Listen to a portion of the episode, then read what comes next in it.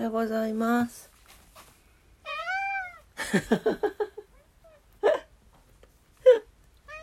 おはようございます。まふちゃんおはようございます。うん。ティーチャーおはようございます。ねうん。はい。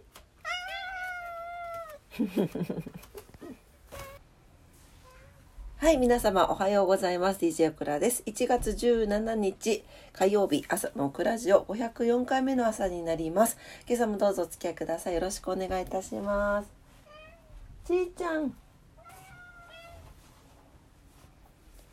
チーとマフの大合唱で始まりました。はい、えっ、ー、とちょっと遅くなっちゃっててねすいません、えー、早速始めていきたいと思います。ね鼻声で申し訳ないですね。ちょっとね。はい。今日も二度寝してしまいました。今日はなんか寒そうですね、えー、福岡市です。今日のお天気、えー、曇り時々晴れということで。でも雨っぽいけどね。えー、最高気温10度、最低気温6度ということで、最低気温昨日よりマイナス3度下がっております。どんどんどんどんね、寒くなりますね。月末に向けてね。はい、えー、あとは糸島です。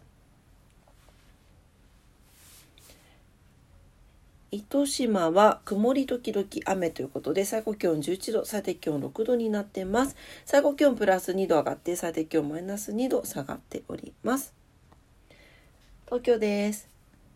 東京はうん曇り時々晴れかな。はい、えーと、日中も日差し少なく寒いでしょうということです。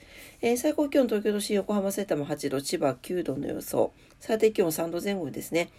で、寒いよね。ね。で、えっ、ー、と、夜遅くですね、えっ、ー、と、小さな低気圧が発生するらしいんですね。なんで、一時的に雨の降る、えー、夜、えー、ところがありそうです。ということです。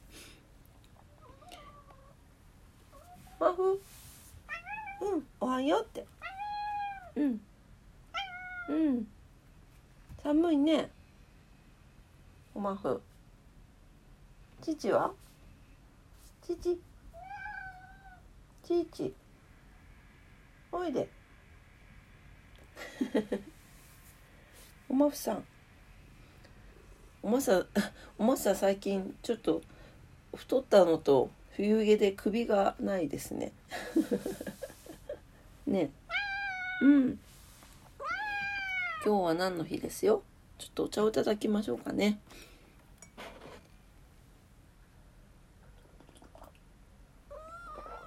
我が家はですねまあ我が家はというか私がめちゃくちゃ緑茶飲むのであのとっておきの緑茶以外はアマゾンで大容量パックのものを静岡県から取り寄せてるんですが美味しいね。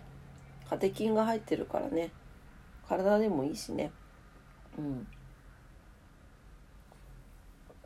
今日もそのお茶を飲んでいます。はい。というわけで1月17日。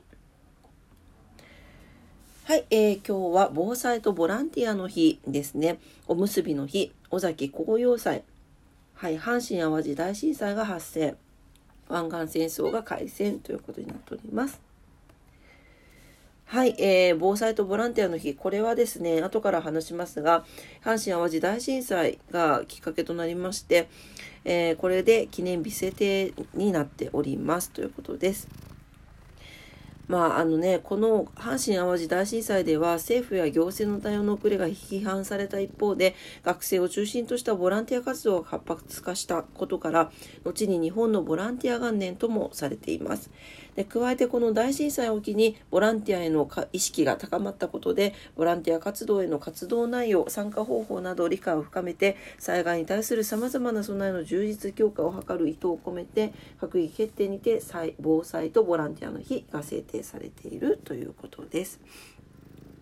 でまあ例年1月15日から21日というのが防災とボランティア週間となっていて阪神・淡路大震災が起こった時の様子などを後世に受け継いでいく取り組みやイベント等が、え、行われていますということです。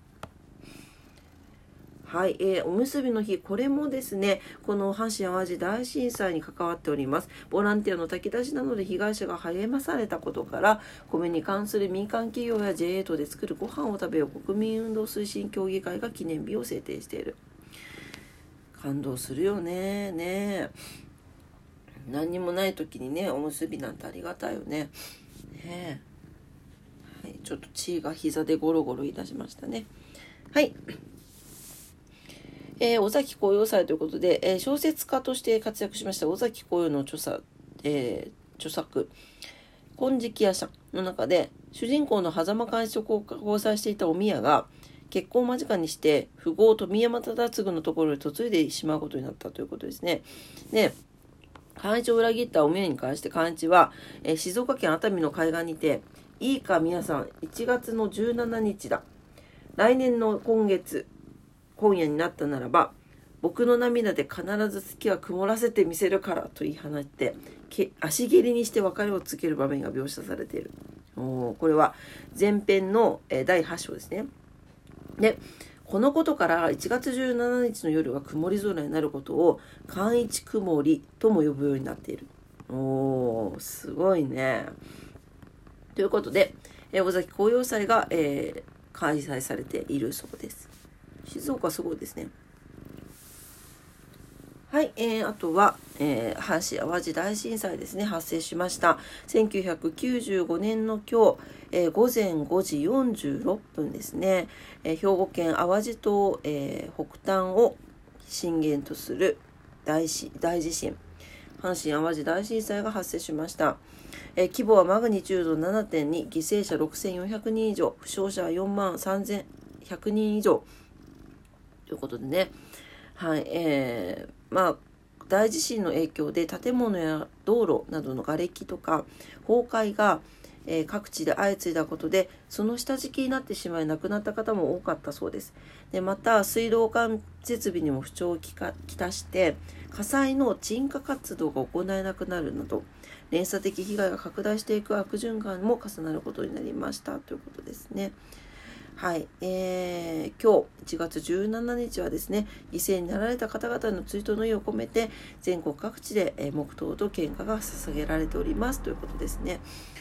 ね、こういう過去にあったことっていうのは未来に通じる私たちへのメッセージだと思うので、まあ今日はね、もう時間過ぎてしまいましたけど、まあどこかでね、まあ、ご飯をお昼ご飯食べる時とかでもいいですしちょっとコーヒー飲む時とかでもいいので1分だけでもね黙祷を捧げていただけたらなと思います。はい。ちーちゃんちーちゃんあのね見えない iPad がね。はい。はい、えー、というわけで今日は何の日はこれぐらいにして。はい今日のことわざに行きたいと思います。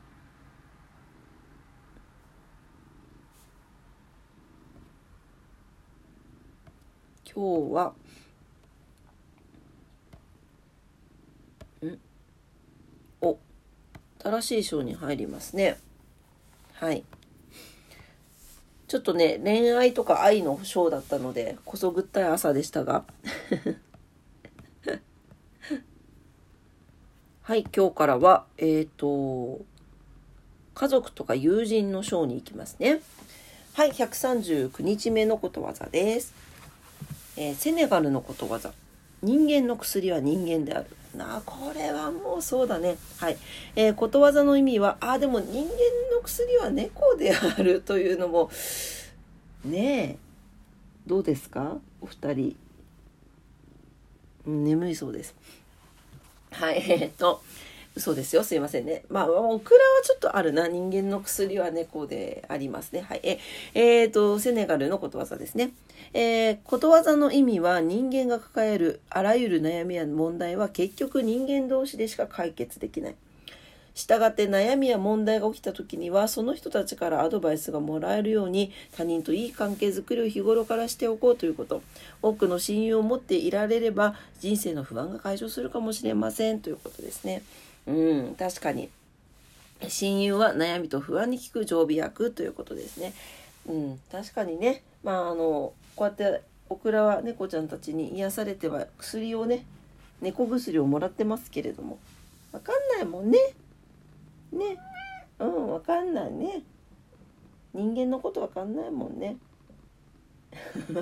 ぷいって向かれました。ね。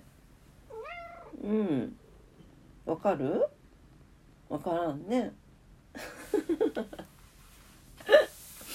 そうというわけでまあそうですよね。まあ、あの何かことがあった時とかねやっぱり話せる相手がいるというのは非常に大切ですしまあ中にはねあの同調するばっかりではなくてもうちょっとこうしてみたらとかねやっぱりこう人間のことはまあ人間関係のことはねやっぱ人間関係で解消しないと結局解消できないしまあ仕事のことは仕事で解消しないとできないしっていう感じですよね。